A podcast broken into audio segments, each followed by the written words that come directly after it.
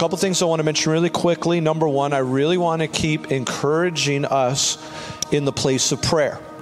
Prayer is fueling so much of what God is doing, but it's also as God continues to open doors, you have to have, how would I say, you have to have even more focused prayer to sustain you where God's taking you. So we have an all church prayer coming up in a couple weeks, but we have prayer every week before service, 15 minutes. It's just an opportunity to pray. So I really invite you and encourage you. Come in a little earlier. Be here for prayer. Be here to connect and, and just to engage with what God's doing in prayer. Secondly, everybody say in two weeks. Wanted to mention Pastor Sharon and I are very excited about that, uh, this, but we are going to have some special guests, and it's our pastors, Bishop Flynn and Carolyn Johnson. Now, many of you don't know the Johnsons because just the last several years with travel restrictions and everything, it just hasn't worked to get them here. So I think it's actually been about four or five years since they will be able to be here in person. So they're going to be here on Sunday, June 4th. You don't want to miss it. God brought them into our lives right after we were married over 18 years ago. Well, literally would be 18 years ago, June. Actually, it's going to be 18 years. God brought them into our lives. We would not be who we are without them. We would not be where we are without them.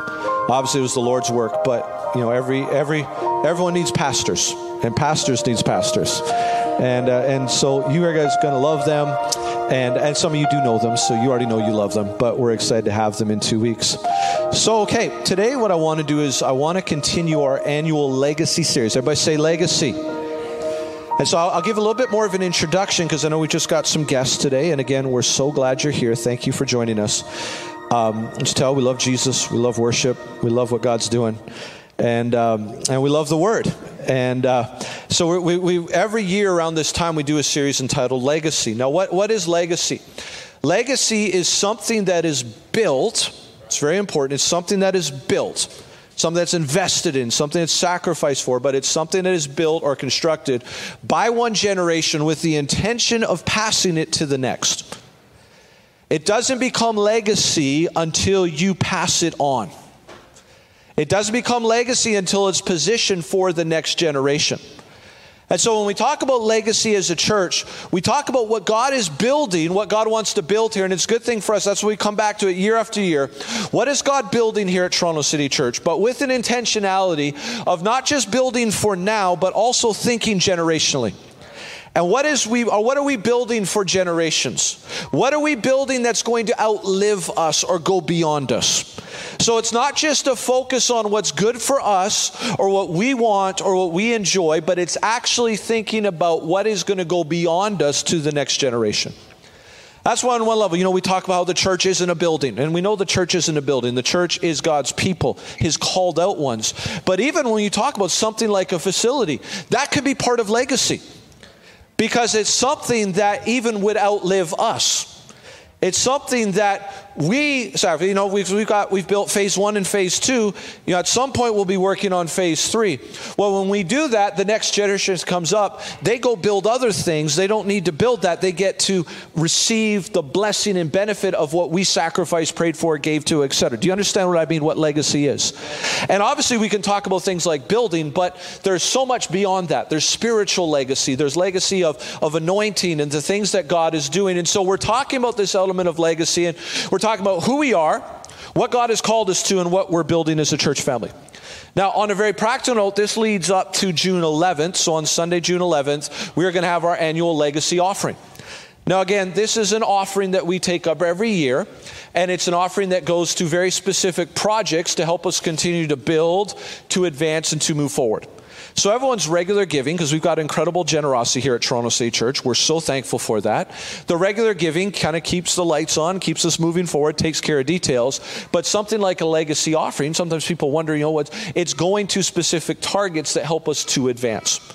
And so we want to let you know about just several of the things that we're going to be focusing on, just because I'd mentioned to you guys the last couple weeks, we'd let you know. And so just really quickly, if the guys want to throw that up on the screen for me, it's very simple of what we're focusing on with legacy. So number one, we are going to be focusing on no, we can just run the next one up there for me. You can honestly just throw them all up. So, there's going to be $5,000 of the offering is going to be going towards signage and visuals here in the building. If you remember last year, one of our main legacy portions was getting the whole facility painted, besides in here in the sanctuary.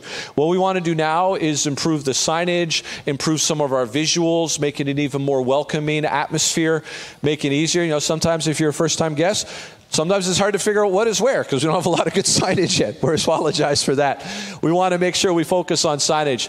We also want to do, there's $10,000 of this offering that's going to go to a server internet upgrade. Now, right now, we are literally streaming this service live. There are people watching from all over, and there's people that watch on YouTube.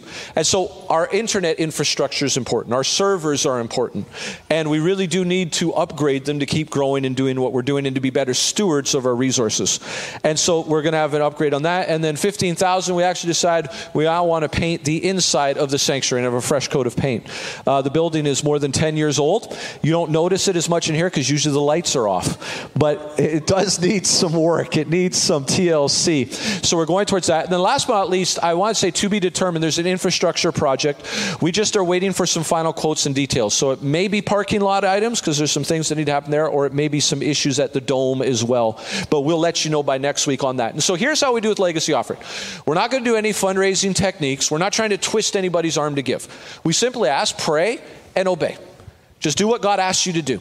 And if your heart is stirred about building legacy, being part of what God's building here in Toronto City Church, then just pray and ask the Lord what you can sow and what you can contribute. And we're going to do that at 11th, and we're going to pray over it as a church family.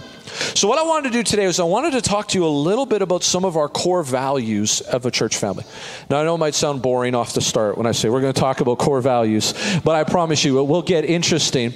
Uh, what, we, what we decided to do this year in Legacy, we've got so many new faces, so many people who have recently come to TCC, and we love it. We're so thankful for that. We are just honored and thankful for every person that kind of comes through these doors and comes to join us. But we thought for this month, let's just go back to the basics and some of the foundations of who we are and what God's called us to. Let's just go. Let's. So for some of us, it's a good refresher, and then for some of us, it's obviously new information and learning more about who we are as a church family. We believe in the importance of leading with vision. The Bible says, without a vision, people perish or they cast off restraint. It also says in Habakkuk 2, I don't have a reference for the guys on the screen, but it says, write the vision down and make it plain that they may see it and may run with it. And so we talked about some elements of what we've developed within our vision. Our vision is where we're going, what God's calling us to, who we are. And so we talked some elements of our vision, but we talked two weeks ago. I took some time and I preached to you about our mission. And that's the first part of our vision is our mission. And our mission, once again, was simply this know God and make him known. Everybody say, know God. Know God. Everybody say, make him known. And so that's the first part. I will not repreach that. You can go back and watch online. But then we have what we call core values. Now, what is a value? A value is something that you value. It's something that's valuable to you. I know, very deep, right? It's something that that that really matters. Something that's at the core. And when we talk about core values, these are like core, core, core mindsets, core perspectives, core things that need to be the heart of who we are. And so we actually have six core values here at Toronto City Church. We built around an acronym called CREEDS, partially because I just like acronyms. But our core values are this creativity, relationships, evangelism, excellence, discipleship, and the supernatural. Now, today I'm going to talk to you about three of our core values. Next week, Pastor Sharon is going to be back again preaching. You guys are blessed. You get her twice this month. So, hey, man, I'm trying to get her to preach more often. Anyone want Pastor Sharon to preach more often? Just give a shout, amen. So, there we go. Uh, she gave me the same look last service too. So just you know, it's not that she doesn't want to preach. It's just she does so many things here around church that a lot of times she's got like five different things she's making sure good. So I'll be like, "You want to preach this week?" And she's like, "Sure." Do you want to do this and this and cover this and watch out for this and take care of this? I'm like, eh, "I'll preach." Okay, we're good. So, but we are going to have. Uh, she's going to be up next week. but today I want to talk to you about three of our core values, and these again are just core things that really matter to us. They're things that we want to have in our heart, and they're also things that we always want to keep in front of us to challenge us to grow into and to challenge us move forward. Today, I want to talk to you for a few moments about relationships. Everybody say relationships. I want to talk about evangelism. Everyone say evangelism. And I want to challenge us for a bit about discipleship. Everybody say discipleship.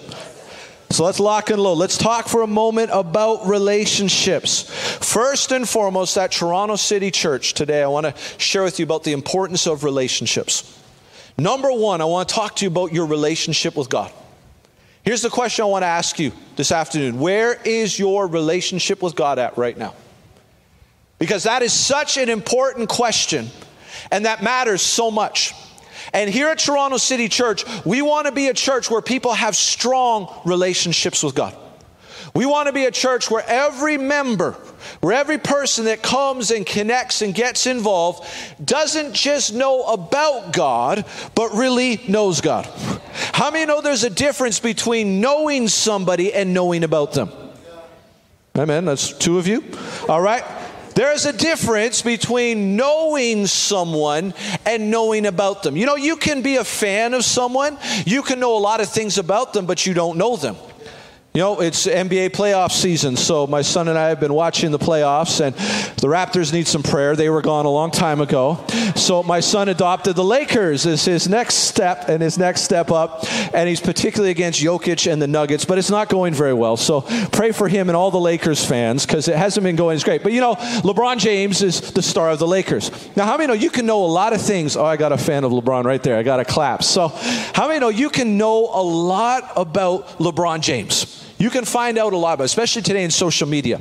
You can know his height, you can know his weight, you can know his jersey number, you can know what high school he went to, you can know his mom, you can know his wife, you can know who his kids are. You know, you can follow on social media. But how many know you can know a lot of things about him, but it doesn't mean you know him? And if he came visiting Toronto and was walking down the street, you went, LeBron, what's up? He probably calls security, right? right? Because he, he doesn't know you. There's a difference between knowing someone and knowing about them. And too often, as Christians, we fall into the trap about knowing about God, learning things that people have taught us. We know different verses, we know different things, but we don't actually really know Him. We're not walking in a deep, real relationship with Him. And if, as your pastor, if we're building a church that is filled with people that are not being challenged and encouraged and growing to knowing God, what are we doing? What are we doing if we're missing the main point, which is for us to know God? And obviously, this ties into our mission know God, make Him known, but God wants us to know Him. God wants you to know Him. He doesn't just want you to know about Him, He wants you to have a real relationship with Him. He wants you to walk with Him. He wants you to be able to hear His voice. That is His call for every one of us. And so here at Toronto City Church, we want to be about relationships, and the starting point is about our relationship with God. Let me review a few verses. We hit on them a couple weeks ago, but they're so good. Let's read them again. John 17, verse 3 says this And this is eternal life, that they know you, the only true God, and Jesus Christ, whom you have sent. Right? This is eternal life to know him. Uh, Jeremiah 31, 33 to 34, for this is the covenant that I'll make with the house of Israel after those days, declares the Lord. I will put my law within them, I will write it on their hearts. I will be their God, and they shall be my people. And no longer shall each one teach his neighbor and each his brother, saying, Know the Lord, for they shall all know me. From the least of them to the greatest, declares the Lord, for I will forgive their iniquity, and I will remember their sin no more. This verse is speaking prophetically of what would happen when Jesus died and rose again. And you remember we talked about a number of weeks ago, and the veil was torn in two, and the separation between us and God was broken down, and we can now come into relationship with Him. That's why Jesus came, but He came so we could know Him. So, how sad is it if Jesus died for all of us from least to greatest to know God, and yet many of us hang back to just knowing about Him? We want to be a church where we press in to know God. Jeremiah 9, 23 to 24 says this Thus says the Lord, Let not the wise man boast in his wisdom, let not the mighty man boast in his might, nor let the rich man boast in his riches, but let him who boasts boast in this. The Bible's giving you permission to boast in this that he understands me and knows me, that I am the Lord who practices steadfast love, justice, and righteousness in the earth, for in these things I delight, declares the Lord. We want to be a church that boasts in knowing Him and understanding Him. And I understand that we'll never know God completely. That's all of eternity. We can come to know Him. We'll never understand God fully, but this is the call. This is the purpose. This is the high call that God has for us that we would know Him, the fellowship of His sufferings, the power of His resurrection. Toronto City Church, we are called to be a church filled with people who know their God and that God wants you to know Him. And I really want to challenge you today because for so many of us, I feel like it's so easy to go into maintenance mode where God is saying today, No, draw nearer to me. Wherever you are in your relationship with God today, I want you to know there's more. I want you to know there's more that He is calling you to, there's more that He's stirring your heart. Don't settle today for what you've already achieved, but press in to know Him. And so I ask you again today how is your relationship with God? Because He wants you to grow in knowing Him. And we want to be a church that grows in this and moves forward with this. Now, the second part of relationships, because there's two sides to it, is first there's the relationship between us and God. Picture the cross. There's the vertical beam from earth to heaven, us knowing God. But then there's also the horizontal beam where Jesus stretched out his arms and he gave his life for us. And that represents not just relationship with God, but also we want to be a church where there's amazing relationships with one another. We want to be a church where we love one another. We want to be a church where we serve one another. I mean, let's be honest. I know for some of us in here, I know I've struggled with that time. The loving God part, right? Let me, let me read to you actually Matthew 22, 37 to 40. This is a great command. It says, You shall love the Lord your God with all your soul, with all your mind, and with all your strength, and you shall love your neighbor as yourself. Now, here's the deal. How many people have found, besides me, that sometimes it's a little easier to love God with all your heart, soul, mind, and strength than to love your neighbor as yourself? Come on, we can tell the truth. Let's be honest. Some of you are just lying right now, but let's tell the truth. It's a whole lot because God's perfect. Right? God is perfect, so it's easy to love Him, but God says, no, but you also need to love one another. You need to love your neighbor as you love yourself. So here at Toronto City Church, when we talk about relationships, if you hang around here, we want your relationship with God just to shoot through the roof. We want you to grow so much in knowing God, not just about Him, but growing a relationship. But then we also want to see God's love and God's health come into every relational aspect of your life. That's part of what we want to see. If you're married, we want to see the love and power of God manifest in your marriage. If you've got kids, we want to see the love and power of God manifesting in your family as a whole. If you're not married, but you want to get married, we want to see the love and power of God find that spouse for you, bring you together so you can build the family you want to. Maybe even you're not wanting to get married or you're not called to get married. I know some of you are rebuking that in Jesus' name, but maybe that's not the call. But we want you to have relationships and community for God to build around you. God has called us, and we want to press in that we would love one another. That's what Jesus said. They know you follow me, not by how loud you worship, not by how high you raise your hands, not by how, how, how, how, how many messages you preach. He said they're going to know you follow me by the way you what? Love one another. So we want to be a church family with amazing relationships with one another. You, I'd encourage you, I'll, speak on it for a moment, but to do a study on all the things the Bible tells us that we need to be and share and do for one another. I'll give you some examples. In Mark 9:50, he says, "Be at peace with each other." John 13 verse 4 says, "Wash one another's feet." John 12 verse 10 says, "Be devoted to one another in brotherly love." Romans 12 verse 10 says, "Honor one another above yourselves." Romans 12 16 says, "Live in harmony with one another." Romans 13 verse 8 says, "Love one another." Romans 14 13 says, "Stop passing judgment on one another." Romans 15 7 says, "Accept one another just as Christ accepted you." Romans 15 14 says, instruct one another. Romans 16, 16 says, greet one another with a holy kiss. Now, just make sure we watch how we apply that one. Get yourself in trouble. I don't want to do greeting my wife with a holy kiss, all right? But there's this element. There was some cultural context for that, but that was talking about a greeting of friendship. Get ourselves in trouble. 1 Corinthians 11.33 says, actually, I laugh at this one. When you come together to eat, wait for one another.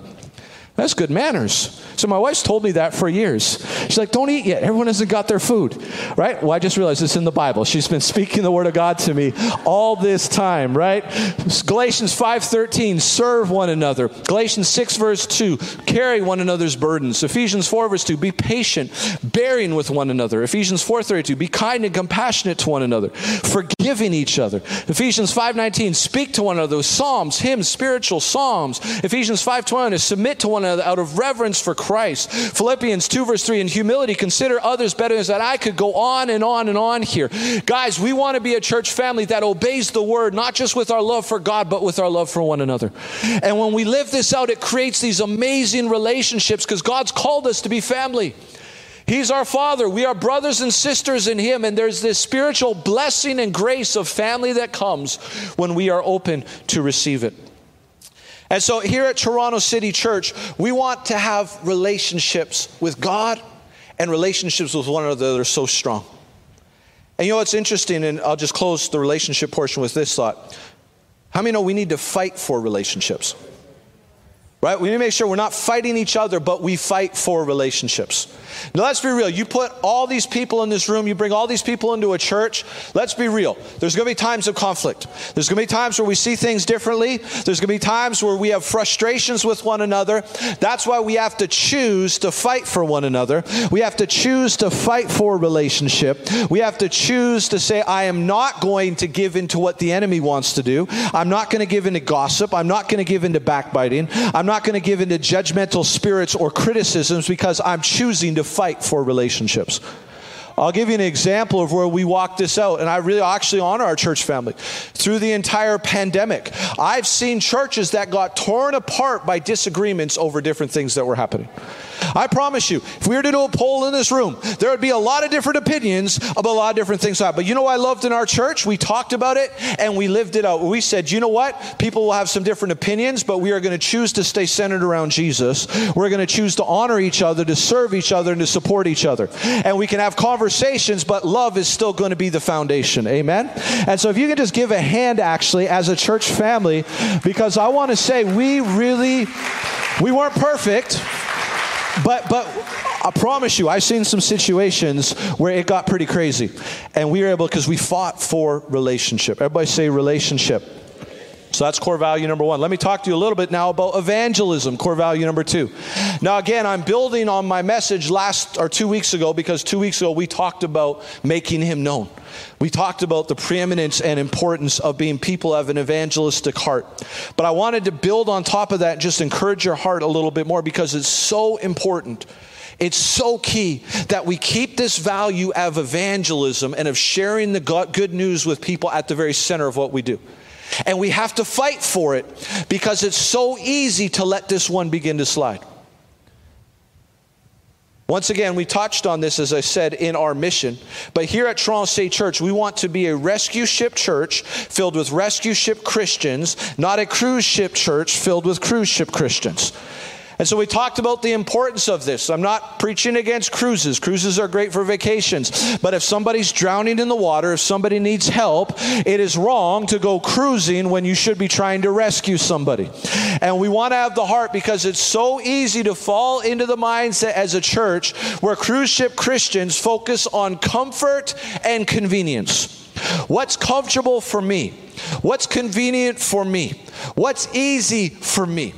Somebody new comes to church and they don't know Jesus, but they happen to sit in your seat. And you're mad all service because your seat got taken instead of having a heart to pray that who's this person? What's God want to do in their life? Listen, instead of being mad they took your seat, maybe just believe every week you sit there, the anointing of God is flowing off of you into that seat. And now the anointing of God is flowing into that person. But see, when you're a comfort based Christian, it's just, well, this is uncomfortable for me. This is not easy for me. We got to push all that to the curb, guys, in this season that we're in because there's so many people that need the love of Jesus, and God needs His believers and God needs His church to not just look inward for what's comfortable and easy, but to look outward to the world around us and say, How can I love people? How can I serve people? How can I be the hands and feet of Jesus and demonstrate Him to the world around me? That is a rescue ship Christian. Let's look at a couple verses. Luke 19, verse 10. Jesus said this For the Son of Man came to seek and save the lost. That's why Jesus came. He was on a rescue mission. So, why would we take on any other approach than joining Jesus in his rescue mission? Luke 5 29 to 32 says this, and Levi, and Levi made a great feast in his house. And there was a large company of tax collectors and others reclining at the table with him. And the Pharisees and the scribes grumbled at this disciple, saying, Why do you eat and drink with tax collectors and sinners? And Jesus answered them, Those who are well have no need of a physician, but those who are sick. I have not come to call the righteous, but sinners to repentance. Again, we see the heart of Jesus. He's, Listen, I've got a cure. There's a disease out there, it's sin. I've got a cure. I'm calling people to repentance. That was his heart, so that should be our heart too. Luke 15, 1 to 10. Now the tax collectors and sinners were all drawing near to hear him, and the Pharisees and the scribes grumbled, saying, This man receives sinners and eats with them. Notice it's the same criticism, the same line. And so he told them this parable What man of you, having a hundred sheep, if he's lost one of them, does not leave the 99 in the open country and go after the one that is lost until he finds it? And when he's found it, he lays it on his shoulders, rejoicing. And when he comes home, he calls together his friends and his neighbors, saying to them, Rejoice with me, for I found my sheep that was lost. Watch this. Just so I tell you, there will be more joy in heaven over one sinner who repents than over 99 righteous people who need no repentance. Or what woman, having 10 silver coins, if she loses a coin, does not light a lamp and sweep the house and search diligently until she finds it? And when she's found it, she calls together her friends and neighbors, saying, Rejoice with me, for I found the coin that I had lost. Just so I tell you, there is joy before the angels of God over one sinner who repents. Guys, this is the val- core value of heaven. Catch the heart here of what Jesus is saying. There is such a value placed on every person. There's such a value placed on people coming to know Jesus that literally, I don't think this is just being figurative. All of heaven rejoices anytime a sinner repents and comes to Jesus. Guys, we want to be a church family that regularly causes parties in heaven. Come on. We want to be a church family that carries that same heart, that we rejoice, that we are excited, that there is a priority on seeing people come to Jesus. That it's not just about what's comfortable for us, it's not just what's easy for us, it's not just about what works for us and, well, this is going to fit my schedule. No, we are committed to evangelism, we are committed to sharing our faith, we are committed to seeing people come to Jesus Christ. That's what it means. Can I ask you some questions today that challenge me that I believe will challenge all of us today? Question number one When was the last time that you and I were thankful for salvation in our lives? I don't mean just kind of generally, because I think all of us, oh yeah, of course I'm thankful. But like, when was the last time you had a moment where you just gave thanks to God that He saved you? When was the last time you had a moment where you just said, Thank you, Jesus? Maybe it was in worship, maybe it was in a prayer time, maybe it was a devotional time, but you just said, Man, where would I be today without Jesus? Where would I be? And it stirs something in your heart because one of the greatest enemies of having an evangelistic spirit is self righteousness, where we forget what God has done for us and we somehow start to feel like we've earned something by our own goodness. But when we understand that we were hopelessly lost, every one of us without Him, when we remember that, it stirs our heart for those who don't yet know Him. Question number two When was the last time you or I were concerned for someone's eternal condition? What do I mean by that? When was the last time we were sitting with someone, we talked with someone, we interacted with someone, and our heart began to stir and say, you know, if they died, where would they go? Do they know Jesus? I remember I was very marked by this years ago. I was at a, a conference actually in Colombia, and I actually don't remember completely what it was.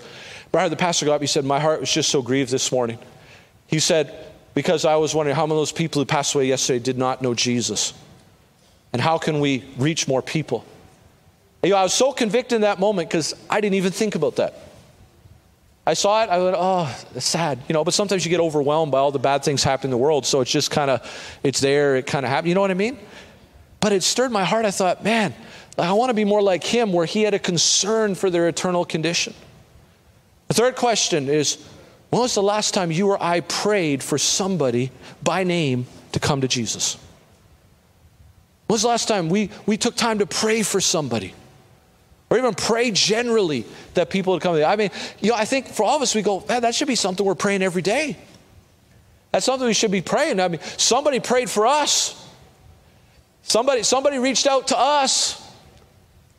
And then the last question, I think it's good for all of us, is when was the last time I shared my faith with someone? I reached out to someone with the love of God. I mean, I challenge myself in this because I goes, well, I give an altar call every Sunday. But it's like, yeah, okay, but, be, but you're not in the pulpit. When was the last time you just reached out to somebody? When was the last time you ministered to somebody, shared your faith with somebody? Guys, I believe if we're going to be a church that values evangelism, these are the kind of things we want to embrace. And no, we don't want to get into condemnation because sometimes we, you beat ourselves up. Yeah, I don't do it. I'm terrible. No, that's not what God wants. He just wants our hearts to be convicted. When we start praying and say, okay, Lord, what can I do? I'm going to pray for this more. I'm going to reach out more. You know, I was sharing a bit in first service, some things we're even excited. We're, we're going full in with Alpha in the fall. And that's going to be an amazing opportunity. The Alpha course is an amazing opportunity to bring people together, to talk about faith, to introduce Jesus to them. We're going to start working more with Serve City uh, or City Serve. Sorry, Surf City is a great church, but City Serve, I'll flip around. Love Surf City, shout out. But City Serve, and what City Serve has done is a Christian organization that has partnered with major retailers like Amazon, Walmart, and basically gone to them and said, You guys have a problem. You have a lot of extra stock that ends up in landfill sites. Totally fine, but it's just done. You don't know where to. We will take it, we will get it to churches so they can distribute it to people in need in the community. And it's literally happening by the truckload right now. So it's an amazing opportunity again to practically show the love of God to people around us. But guys, all that is great, but at the foundation of it's got to be a heart. And it's a heart that says, you I have a heart to pray for people to know Jesus. I have a heart to share faith with Jesus, to share Jesus with people. I will we have that heart? I'm going to read one last passage on this, and then we're going to one more thing and land. 2 Kings 7, 3 to 9. Context for this passage. There's a great Samaria, it's a city in Israel. There's a great famine because an opposing army has come and laid siege to the city. And they're basically at a breaking point. It's been many months. People are starving. Atrocious things are happening. And so it says in verse 3 Now there were four men who were lepers at the entrance of the gate. And they said to one another, Why are we sitting here until we die? If we say, Let's enter the city, well, the famine's in the city, so we'll die there. And if we sit here, we'll die also. But let's go down to the camp of the Syrians. If they spare our lives, we live, and if they kill us, well, we are going to die anyways. So they arose at twilight to go down to the camp of the Syrians. But when they came to the edge of the camp of the Syrians, behold, there was no one there. For the Lord had made the army of the Syrians hear the sound of chariots and horses, the sound of a great army. So they said to one another, Behold, the king of Israel is hired against us, the kings of the Hittites, the kings of Egypt, to come against us. So they fled away in the twilight and abandoned their tents, their horses, their donkeys, leaving all the camp as it was, and fled for their lives. And when the lepers came to the edge of the camp, they went into a tent and ate and drank, and they carried off silver and gold and clothing and went and hid them. Then they came back and entered another tent and carried off all the things from it and went and hid them. And then they said to one another, watch this, they said to one another, We are not doing right. This is a day of good news. If we are silent and wait until morning light, punishment shall overtake us. Now, therefore, come, let us go and tell the king's household. Family, I think we can all pick up what this passage is speaking to us. We were all caught up in the famine of sin, in the leprosy of sin. But Jesus came and supernaturally took out what the enemy's done. He supernaturally brought salvation to us. We are here today, the vast majority of us, because we found that camp. We found the salvation. We found the goodness of the Lord. We found the table that He prepares for us in the presence of our enemies. And that is awesome. But it is not right for us to come here week after week, to go day after day, to receive the goodness of God in our lives, but never go back to the city and tell somebody about it. And I want to encourage you today in this season, it is time more than ever to take the good news of what God has done to the city around us, to take the good news of what God has done to the people around us. That is what being a church that has a value of evangelism is about. And I just actually want to pray this right now. Father, I pray in Jesus' name right now that you will stir in our hearts this passion and this fire for evangelism. God, stir in our hearts the heart to say, We've experienced so many good things. We cannot keep this to ourselves, but we need to be witnesses who go back to the city and tell somebody about it. And so we thank you for this in Jesus' name. Everybody say evangelism. All right, one last thing. I'll say it really quick, and then we're going to go to prayer. The third core value I want to talk to you about is discipleship. Everybody say discipleship. Here at Toronto City Church, we want to be a church filled with disciples who make disciples. Matthew 28 16 to 20, Jesus said this. Well, the scripture says, Now 11 disciples went to Galilee, to a mountain to which Jesus had directed them. And when they saw him, they worshiped him, but some doubted. Now, I, I just laughed. I paused there for a second. I'm trying, how do you doubt at that moment? I mean, literally, Jesus is standing there in front of you. On the flip side, if you struggle with doubt sometimes, you're, in some good company. Don't feel too bad. They literally had Jesus standing in front of them. They still struggle with doubt. But trust God. God wants to bring you out of doubt into faith. But, but verse 18 it says, And Jesus came and said to them, All authority in heaven and earth has been given to me. Go therefore and make disciples of all nations, baptizing them in the Father, the Son, and the Holy Spirit, teaching them to observe all I've commanded you. Behold, I am with you always to the end of the age. Now, I want to just zero in right here on this part which says, Go into all the world and make disciples. I want to just stir our hearts for a few moments about being disciples of Jesus and making disciples. But you have to first be a disciple because you cannot make something you yourself are not. But, guys, there is a call to discipleship. There's a call to not just be a fan of Jesus, to not just show up on church on Sundays and kind of hear a good message and kind of go through some motions and then just go out and do your thing. You are called, and I am called, we are called to be disciples. Well, what is a disciple? I, I, was thinking about it, and there's different definitions that I think work. But I thought, let's just let this passage speak for itself today. A disciple is someone who's following Jesus and is observing all he has commanded. In other words, who's obeying, who's not who's actually following what he has said, who's living a lifestyle of obedience. Family, Jesus did not die and rose again just so we could be Christians. He's looking for disciples. Jesus did not just die and rose again so we get a bunch of people to come to church. He's looking for disciples. Jesus did not just die and rise again so we can get people to throw some offering in an offering basket every once in a while and maybe do a couple good things. He is looking for disciples. Jesus did not just die and rise again so that we have people who know kind of to clap and raise our hands and say hallelujah at the right time, even though those things are good. But he is looking for disciples. My question for you today is Are you a disciple of Jesus? My question for myself Am I a disciple of Jesus? Am I following him and am I seeking to obey all he has commanded? I, I would say this today, and I, I don't say it from anything other than just a heart that's praying and believing God for change. But we, we, in many ways, have a crisis of discipleship in the Western church. Because we have a lot of people who are saying the right things, but in our life, are we following Jesus? Are we obeying all of his commands? Everybody say all like all of his commands. Following Jesus is not a buffet where we go and pick which scriptures we like and which ones we don't, and which commands we like and which ones we don't. That is not, this is not, I, I like to say it this way it is not Mandarin buffet. It is grandma's table where you eat everything she placed on the plate or else you don't get dessert. You know what I'm talking about? Anybody at grandma's house like that? Grandma's house, you didn't pick what you want or what you chose. It's like you eat everything on your plate or else you're not getting dessert. And if you're going to be really stubborn and you're going to dig your heels in, grandma will put it in the fridge. And you come back later at night, I'm hungry. Grandma said, Oh, here's your dinner for you right there. I got peas. Yeah, but my peas are cold. Well, then you should have eaten your peas earlier.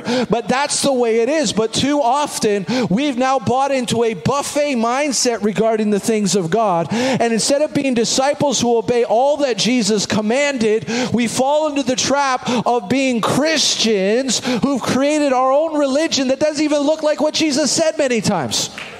Like it looks good on the outside, but you start digging a little deeper, and all of a sudden say, Well, Jesus said this. Well, I don't do that. Jesus said this. Well, I don't really think you need to do all that. I don't think it's that big of a deal. Yeah, but what about what Jesus commanded? Well, no, does anybody even do that? We just get pulled into all this. We're not being disciples anymore.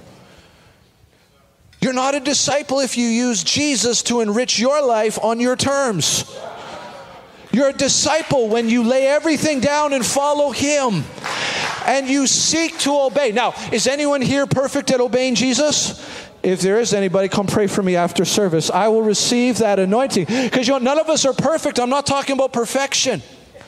But what I'm concerned about, and as pastor, what I want to make sure I guard our church against is guys, it would blow some of your minds. Some of you, it wouldn't blow your minds because you've been out there, you've experienced it, and you've seen it. There's a lot of people today who are naming the name of Jesus who are not living in obedience to the scriptures at all. Some are not at all.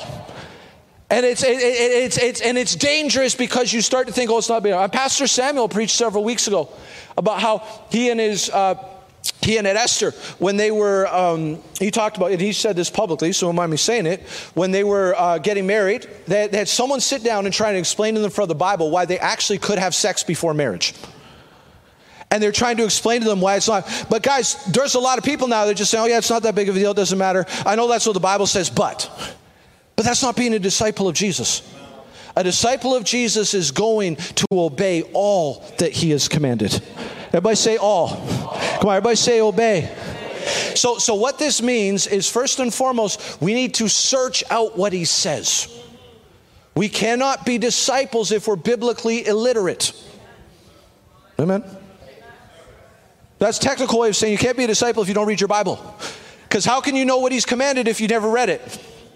So we need to search it. And someone says, well, that's a lot in there. Well, then you go on a journey and you just learn and you grow and you repent and you get back up and you learn and you grow. But we've got to be people who are looking away commands. And then we need to be people who make an effort to obey. And we say, I'm, I'm actually prioritizing. And I'll say is if uh, whoever, um, come, keyboard, come back for me here. Sorry, Arnold. Yeah, I know it was Arnold. I'm like, sorry, I'm in preaching zone. Jerry, Arnold, somebody, Justin, whoever's here, come back. Pastor Samuel, Matthew, I don't know. You play the keys, Matthew, come back. Matthew said, all right, we get somebody, all right? So, sorry, Arnold, forgive me. But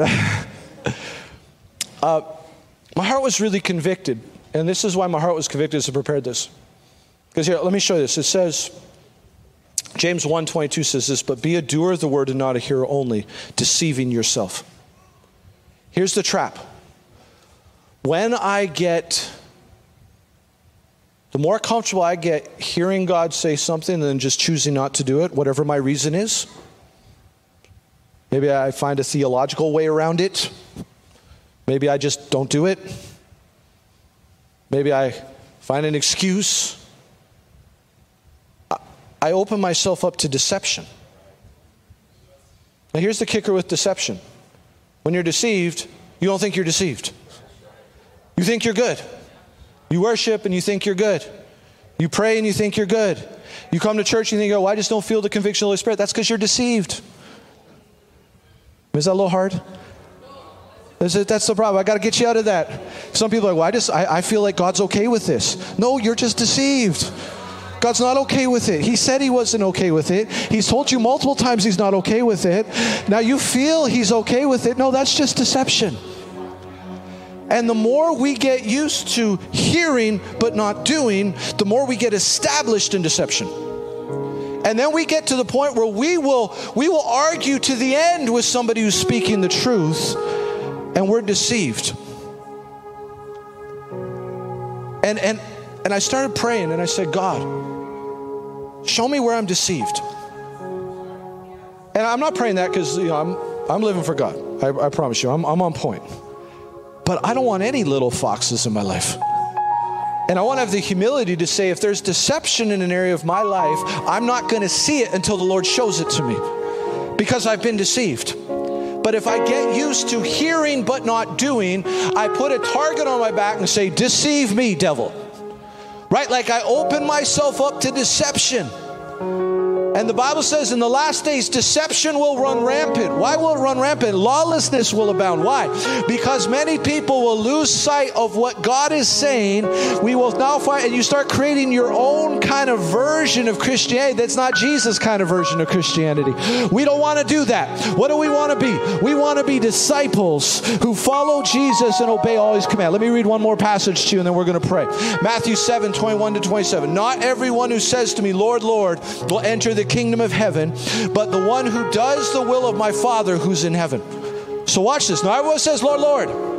Nobody says, Thank you, Jesus. I love you, Lord. Nobody says, Hallelujah, or whatever else. Not everyone. I'm being kind of silly. But those who do the will of my Father. On that day, many will say to me, Lord, Lord, did we not prophesy in your name, cast out demons in your name, and do mighty works in your name?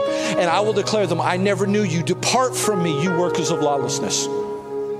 Now, this is a heavy passage. I'm not even pretend I can fully break down all the implications of this package, passage. I'm also not planning to test it out right? I'm not planning to go, well, you know exactly where's the line and whatever else. Here's, here's what I want to do I want to stay in the safe zone, which means not only do I call him Lord, but I don't do what he says. And that I follow what he said for my life. Why? Because that's what he's looking for. I was laughing about this with our first service crew. I mean, the guys who are getting in trouble here are prophesying, casting out demons, and doing mighty works. Come on, guys, let's be honest. Some of us, you, you wouldn't stand before Jesus and say that. You, Jesus, Lord, Lord, did I not go to church 1.7 times a month? I gave in an offering every once in a while. I said, bless you when people sneezed. Right? If these guys are in trouble, how many know if that's all we did, we're going to be in trouble too? Right? It's about having a heart that says, I'm going to be a disciple. I'm going to obey all he's commanded. Come on, everybody say, be a disciple. Everybody say, obey all he's commanded.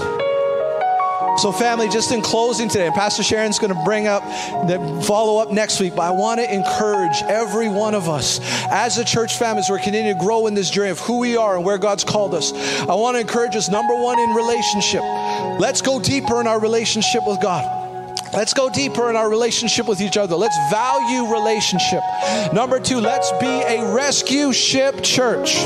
Amen. Let's be a church that has a heart for people who don't know Jesus and not just be comfortable ourselves. And number three, let's be a church who are growing as disciples of Jesus and following him and obeying all he's commanded. Amen.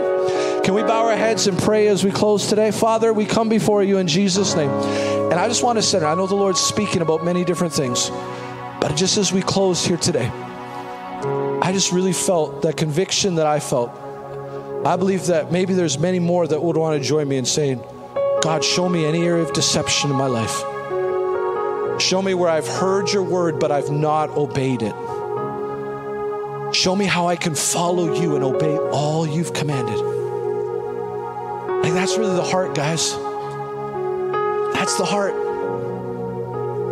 And so, Father, we just come before you today in Jesus' name. I pray over every person under the sound of my voice. I pray for every person who's turning in online.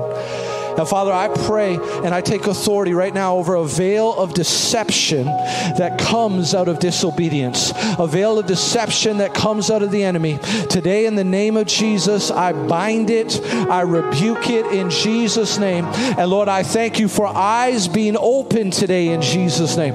God, I pray that our hearts would become so sensitive to the leading of your Holy Spirit.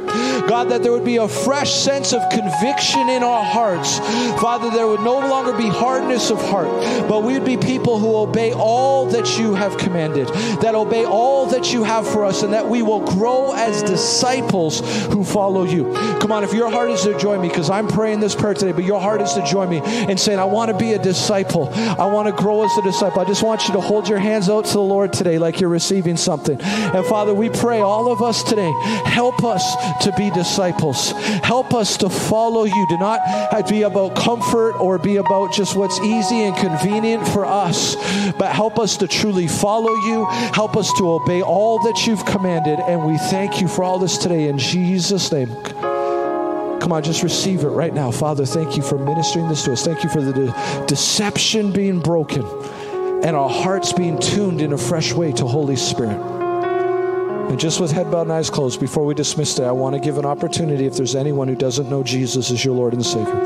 The Bible teaches us that God loves us with an everlasting love. We've been separated from that love by sin. The wages of sin is death, but the free gift of God is eternal life through Jesus Christ our Lord. There's a gift of eternal life that's there for every one of us. And I do not want to pretend today that there are not some people today that you need to be right with God. And if you're in this place and you know you need to give your life to Jesus or you know you need to give your life back to Jesus, I would love to pray with you. I would love for us just to be able to encourage you to take that step and encourage you in that journey. And so if you need to give your life to Jesus, you need to give your life back to Him, would you just wave your hand at me really quick? Just anybody, just with a hand raised. Thank you. I see those hands over there. I see that hand over there. If there's anybody else that says, I need to be right with God today. Thank you. I see that hand there. Amen. Let's do this. Let's pray a prayer. I want us all to pray it together. But if you raise your hand, I want you to pray it from your heart. Say, Jesus. Come on, let's pray it all together, all of us. Jesus, thank you for your love for me. Thank you that you died for me. Thank you that you rose again. Today I turn my back on sin. I commit my life to you. Fill me. Forgive me free me. I want to follow you. In Jesus' name. Amen. Amen. Amen. All right, here's what we're going to do. Yeah, come on, we can give a hand today. Uh, I want to, those of you raise your hand, we want to pray with you in just a moment. But before we do that, we just have a couple closing reminders before we dismiss us. So I'm going to invite Joel to come real quick. And uh, he's just going to come with some closing reminders for us. And then I'm going to be back and I'll give some instructions for all of you who raised your hands. Amen. Wasn't that a good word? little who felt that a little bit of conviction today i, I, I felt that today for sure um, just a few quick reminders for us first time guests uh, if you were with us for the first time, thank you so much. We just want to honor your presence. We uh, we know you could be many places this morning, and we just thank you that you chose to join us this morning. And we want to honor your presence. If you want to visit the Get Connected table after service, we have a special gift for, that we want to give you and just get to know you a little bit better. So please make sure you do that in the foyer afterwards. Secondly, uh, just with our our giving. We just uh, thank you for your faithfulness in tithes and offerings. Like Pastor Brendan was saying, we are a generous church, and um, so there is going to be on the the board uh, different ways that you can give. So just make note of those. Pick your your option of choice. I know for me, e-transfer is the way that I do it. Uh, but just thank you again for your, your tithes and your offerings and your faithfulness, and that it really helps us do what we do as a church family. Not all of us can, you know, be here or commit our time, but you are committing your time when you commit your finances. Because how did you get your finances? You got your finances by going to work. You know, your blood, sweat, and tears is transferred into a payment, and when you give, God sees that as you giving your time as well. So thank you so much for being faithful. And that also, do not forget on June 11th, we have our uh, legacy offering. So be praying about that and see, seeking the Lord as to what He would have you give in that offering. Finally, just a few little updates for what we have going on this week. Again, if you want to stay updated with what we're doing as a church family, you can sign up on the website, uh, stay connected, get, get on the newsletter, or just check the website, and there's a calendar on there as well. But a few th- notes for this week we have the Youth Convention, Pursue Youth Convention coming up this Friday. That is an awesome opportunity for youth to encounter God. So, parents, make sure that you register your child this week so that we can get them on that this weekend. It's, I think it's taking place at Canada Christian College, and they do a phenomenal job.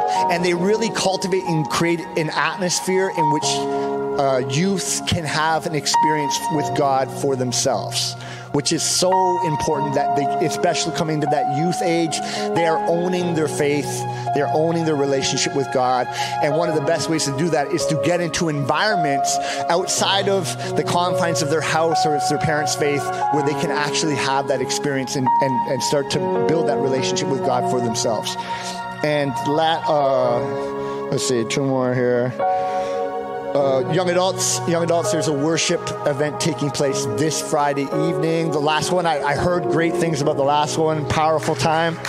Uh, just like literally presence of God showing up, prophetic words going forth.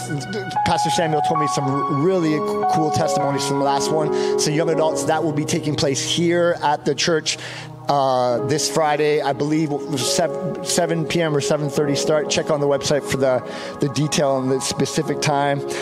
And uh, yes, uh, also School of the Spirit Level One, 145 start for your class today. Pastor Sharon wanted to make a note of that.